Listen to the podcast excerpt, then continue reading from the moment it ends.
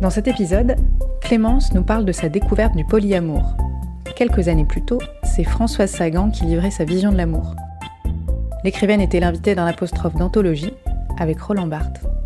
Bonne écoute. En fait, dès, la vingtaine, assez tôt, j'ai commencé à me poser des questions sur euh, qu'est-ce que ça veut dire euh, se marier? Très très vite, en fait, je me suis dit, mais comment est-ce que euh, je, je, pourrais promettre, devant témoins en plus, que je vais aimer cette personne jusqu'à la fin de mes jours? Je suis pas Madame Irma, moi je peux pas, j'ai pas de réponse à ça. Si vous aviez une fille, François Sagan, vous aimeriez avoir des enfants? Oui. Si vous aviez une fille, est-ce que vous, vous accepteriez, je ne dis pas vous souhaiteriez, euh, quelle est de l'amour l'expérience qu'ont vos jeunes filles dans vos livres? Si j'avais une fille, je lui souhaiterais de rencontrer à 20 ans un homme qu'elle aime, de l'épouser, de passer sa vie avec. Mais si euh, ça coûte chance qu'il arrive une fois tous les tous les mille ans. Alors si euh, ça se passe pas pour elle comme ça, je lui souhaite de, de, de, de vivre, d'essayer, de, de faire différentes expériences, oui.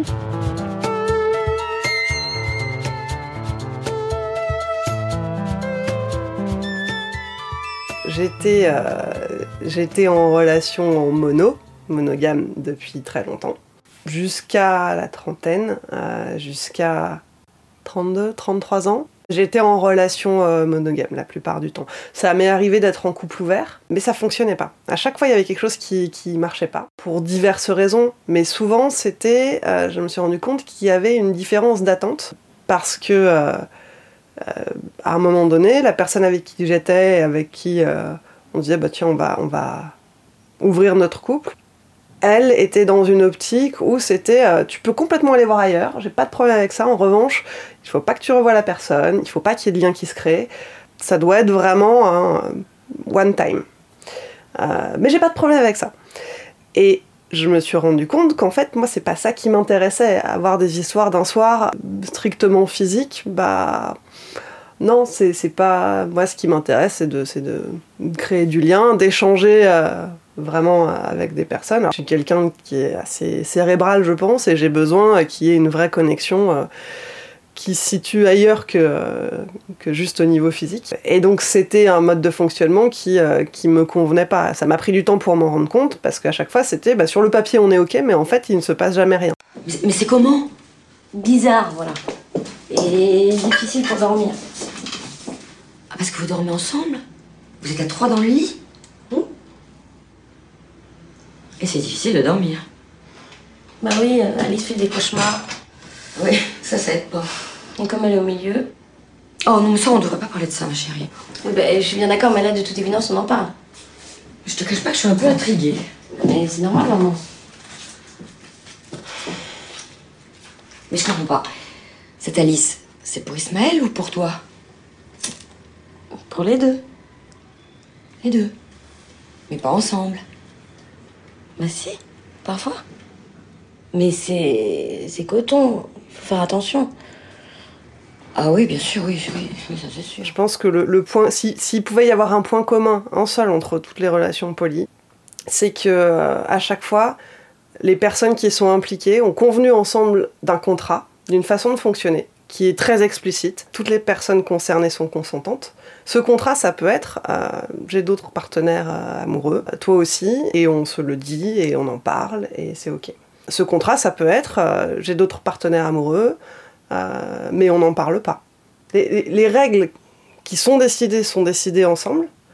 Les personnes concernées donc sont toutes au courant, sont toutes consentantes sur la façon de fonctionner, mais finalement c'est le seul point commun entre toutes les relations polies qu'il peut y avoir, tous les, types de relations polies qu'il peut y avoir. C'est ce, consentement éclairé et le fait que chacun et chacune a, a choisi vraiment librement d'être dans cette relation.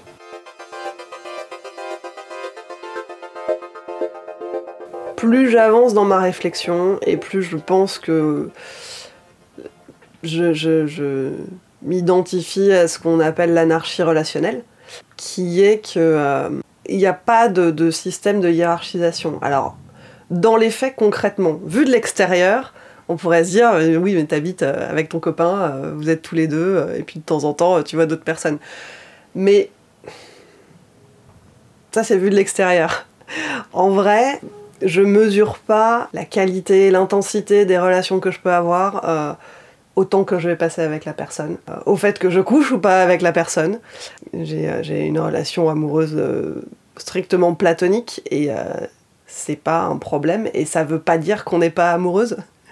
Donc en fait, à partir de là, c'est qu'est-ce que c'est être amoureux? Qu'est-ce que c'est être amoureuse? Vous avez 4 heures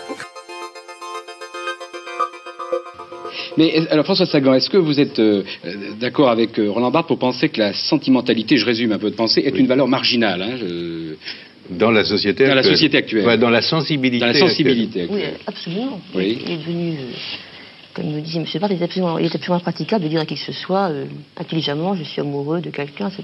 On est considéré ou comme euh, malade si l'amour n'est pas, n'est pas renvoyé, ou comme euh, casé, enfin enterré si l'amour est partagé. Mm. ce que ça fait. Mais comment expliquez-vous ça? J'explique ça d'une part parce que l'histoire de la sexualité a, a fait un tel changement euh, tellement ridicule, si vous voulez, depuis euh, 20, 20 années. Il y a, je sais pas, il y a 20 ans, il était absolument euh, interdit, si vous voulez, de faire l'amour avant d'être marié. C'était même mal vu. Maintenant, il est absolument mal vu de ne pas le faire. Une jeune fille euh, chaste est devenue une fille ridicule. Donc, une espèce de sexualité obligatoire, une espèce d'épanouissement obligatoire, de bonheur physique obligatoire, qui est devenu aussi assommant et aussi impératif, aussi, comment dirais-je, réactionnaire que, n'était avant la, le principe cré- dit, dit chrétien. D'une part, ça fait ça, et puis d'autre part, je crois que les, les gens ne se rendent pas compte que le risque, le, grand risque de la vie, c'est pas, pas de, on peut aller au lit avec six personnes euh, déchaînées, on- on en sera intact. En revanche, si on tombe amoureux de quelqu'un, même si on, même s'il ne vous aime pas et si on n'a pas le moindre contact, on prend le risque effrayant d'être lié, enchaîné. Ça, c'est Oui, un danger. oui, vous êtes d'accord Absolument. C'est un risque énorme. plus j'avance dans ma réflexion et plus il y a certaines choses qui sont vraiment de l'ordre de l'impalpable pour moi. Euh, parce que parce que cette personne-là, tout particulièrement, j'en ai parlé à ma famille évidemment. Euh, c'est une personne qui est très importante dans ma vie et pourtant on n'habite pas dans la même ville. Euh, on a donc une relation platonique et pour faire comprendre à ma maman que bah ouais mais en fait on est quand même amoureuse. Mais non vous pouvez pas dire ça. vous habitez pas dans la même ville, vous vous couchez pas ensemble, vous pouvez pas dire que vous êtes ensemble. Bah si, parce qu'en fait c'est comme ça qu'on le vit. Mais c'est perturbant, moi c'est quelque chose que j'ai découvert en fait avec cette relation-là. C'est-à-dire que les, les premiers mois où on a commencé à se fréquenter, de temps en temps on se checkait en disant mais tu penses qu'on est quand même ensemble même si euh, même s'il n'y a pas de sexe? Et, en fin de compte on a fini par arrêter de se poser ces questions-là parce que euh, parce qu'on s'est rendu compte que bah euh, c'était une forme de construction sociale en fait de se dire que le couple euh, repose enfin que le couple que la relation amoureuse repose forcément sur euh, euh, sur une part de, de relation physique Euh, après ça veut pas dire que dans mes autres relations euh, j'ai pas de relation sexuelle hein, pas du tout. J'aime le sexe j'ai pas de problème avec ça. Mais c'est juste que dans cette relation là bah, ça, ça s'applique pas et c'est ok. Et donc, qu'est-ce qui reste quand on enlève ça? Bah, il reste le, le- les sentiments que j'éprouve pour elle, en fait, tout simplement.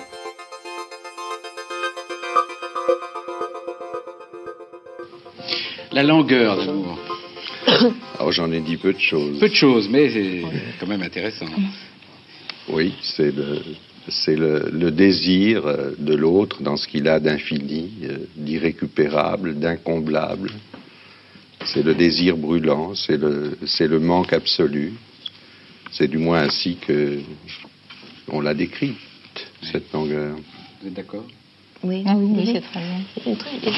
Je cherche à me rappeler dans Proust, il, dit, euh, et près d'elle, il ressentait cette, euh, cette gêne, ce manque, ce désir de quelque chose de plus qui ôte auprès de l'être qu'on aime, la sensation d'aimer. Et c'est très souvent cette sensation que a quelque chose qui vous manque, on est à côté, on voudrait parler, on n'arrive pas à parler. C'est ça, sentiment euh, donc, qui vous ramène à votre solitude initiale, on est, on est C'est une sorte d'hémorragie sans fin du désir. Interne. rien ne, vient, ne, vient- ne peut combler. Let's build a fire. on on mélange souvent euh, amour et passion. Ouais. Euh, et, euh, et le côté euh, tout feu, tout flamme qu'on peut avoir au début d'une relation. Euh, en, jargon polyamoureux, ça s'appelle la, NRE, la New Relationship Energy. Euh, et ça veut dire ce que ça veut dire, hein, c'est que quand on débute une nouvelle relation avec quelqu'un, euh, il va y avoir ce côté, il peut y avoir ce côté tout feu, tout flamme, on est passionné, on veut tout le temps se voir, on veut tout le temps se parler. mais et, on peut identifier ça, associer ça à, euh, à de l'amour. Euh, pendant très longtemps, moi, j'ai cru que ça, c'était euh, c'était la seule forme d'amour qui existait. En fin de compte, je me suis rendu compte que ça, c'est une énergie qu'on a au départ, qui peut s'essouffler dans le temps.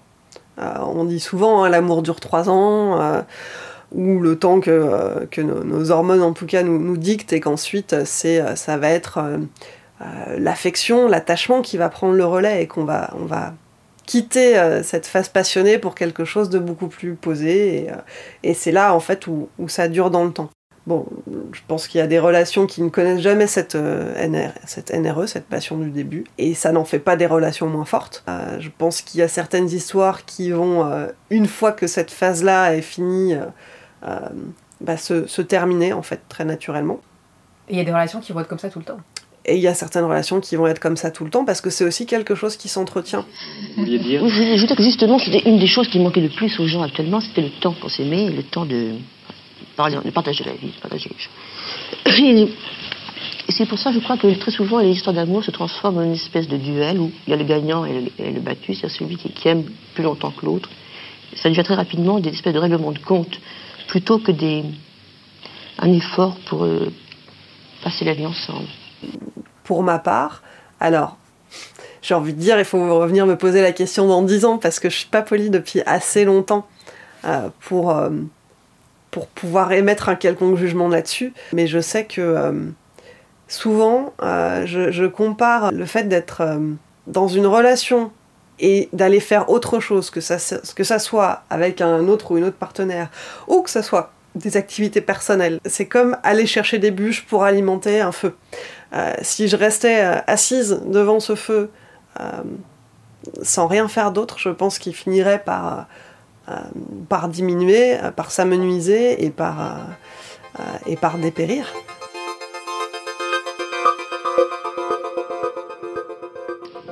Euh, François Sagan, oui, en vous lisant aussi, on a l'impression qu'aimer, c'est être propriétaire de l'autre. Ah non. Ah, si, un peu. Regardez, euh, je vous cite. Ouais, moi, j'ai des preuves. Il parlait de moi d'un tel ton de propriétaire, d'une façon bizarre comme à mon double. Plus loin, cette femme qui était son bien, sa force. Je pourrais vous citer de- d'autres phrases euh, extraites de votre livre. Oui, mais ce sentiment, euh, ce sentiment qui est malheureusement très fréquent, mais qui, qui est le contraire de l'amour. L'amour, c'est pas ça. L'amour, c'est c'est pas, c'est pas prendre, c'est pas attraper, c'est pas tenir. C'est il y a toujours ça qui s'y mêle, mais a priori, c'est pas ça. Je crois que c'est une phase absolument C'est une inévitable. phase inévitable. Une phase inévitable d'appropriation, de vouloir saisir, comme j'ai dit. Et avant d'arriver à... Il faut, n'est-ce pas, à une sorte de dressage intérieur et, et d'assaise euh, très difficile avant de, de comprendre qu'il ne faut pas vouloir saisir l'autre. C'est Oui. un très grand risque. Il faut beaucoup de temps souvent. souvent. On peut vraiment s'intéresser à l'autre, enfin, à, l'être aimé. On ne peut s'intéresser qu'à l'instant où on est assez tranquille, on a assez d'assurance qu'il vous aime pour pouvoir se demander qui il est, ce qu'il est, comment il, agit, pourquoi il agit. Mais avant, on est juste une espèce de chose affolée par rapport à un objet insaisissable. Et Ce n'est que quand on est assez sûr de lui qu'on peut commencer à, à l'aimer pour de vrai. C'est marrant parce que quand j'étais quand j'étais mono, euh, il y a certaines des, relations dans lesquelles j'ai été où j'étais particulièrement dans l'attente et où, euh, j'espérais. Euh, j'espérais qu'on me rappelle, euh, j'espérais qu'on allait se voir. euh, et j'étais dans cette attente-là euh, en permanence, euh, au point que euh, je m'oubliais. Euh, Aujourd'hui, euh, je suis plus dans l'attente. Euh, je suis plus dans l'attente parce que euh, ça peut paraître très égoïste dit comme ça, mais en fait, je d'abord vers moi. Euh, et, du coup, euh, bah, quand euh, mon partenaire va passer une soirée avec quelqu'un d'autre, Évidemment que je suis très contente quand il revient, que ce soit le soir même, le lendemain. évidemment que j'en suis ravie. Mais le temps où il n'est pas là, c'est pas un temps que je passe à l'attendre. C'est un temps que je vais passer à faire des choses pour moi. Quand euh, l'amoureux avec qui je vis euh, voit quelqu'un d'autre, la première chose que je ressens, moi, en fait, c'est de la compersion. Euh, La quoi? De la compersion. Alors attendez. Point vocabulaire. la compersion, Ouais. c'est quand on se réjouit qu'une personne qu'on aime passe des moments agréables, s'épanouisse avec quelqu'un d'autre que soi. C'est un peu l'inverse de la, de la jalousie.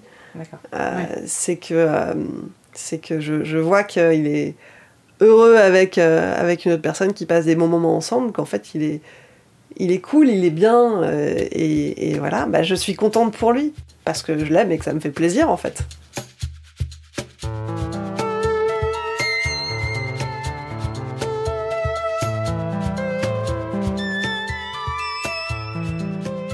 Après, euh, l'amour, il y, y en a plusieurs sortes. Alors, les Grecs, ils disaient qu'il y avait quatre formes d'amour. J'ai mon anti-sèche. il y a l'éros, qui est le désir, la passion charnelle. Euh, la philia, qui est l'amitié, le lien social. La storge, qui est l'amour familial. Et l'agapé, qui est l'amour désintéressé. Et, euh, et je trouve ça super intéressant que les Grecs aient mis plusieurs mots pour décrire ça, là où nous, euh, bah, finalement, on- on n'a qu'un seul mot pour ça, alors que alors que je ressens de l'amour pour ma famille, euh, je ressens de l'amour pour mes amis, je ressens de l'amour pour mes partenaires amoureux, mais c'est vrai que c'est pas forcément le même type d'amour. Voilà la relation que j'ai avec mon meilleur ami aujourd'hui, par exemple. Euh, mon meilleur ami, j'ai été folle amoureuse de lui quand j'étais plus jeune, quand j'avais 18-19 ans.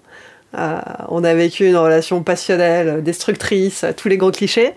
Ensuite, on s'est pas parlé pendant deux ans. Ensuite, on s'est on s'est reparlé, on est devenus amis.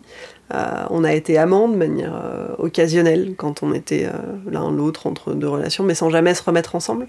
Et puis en fait, il y a un moment où on a arrêté de coucher ensemble parce qu'on avait plus de désir l'un pour l'autre et on se l'est dit en plus de manière très explicite.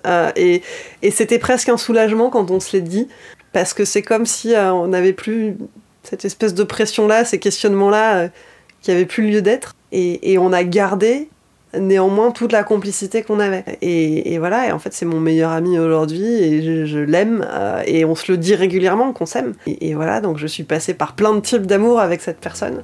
Et aujourd'hui, bah, il est toujours dans ma vie.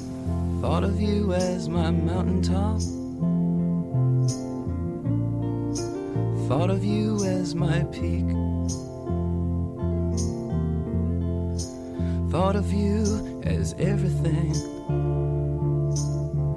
I've had but couldn't keep.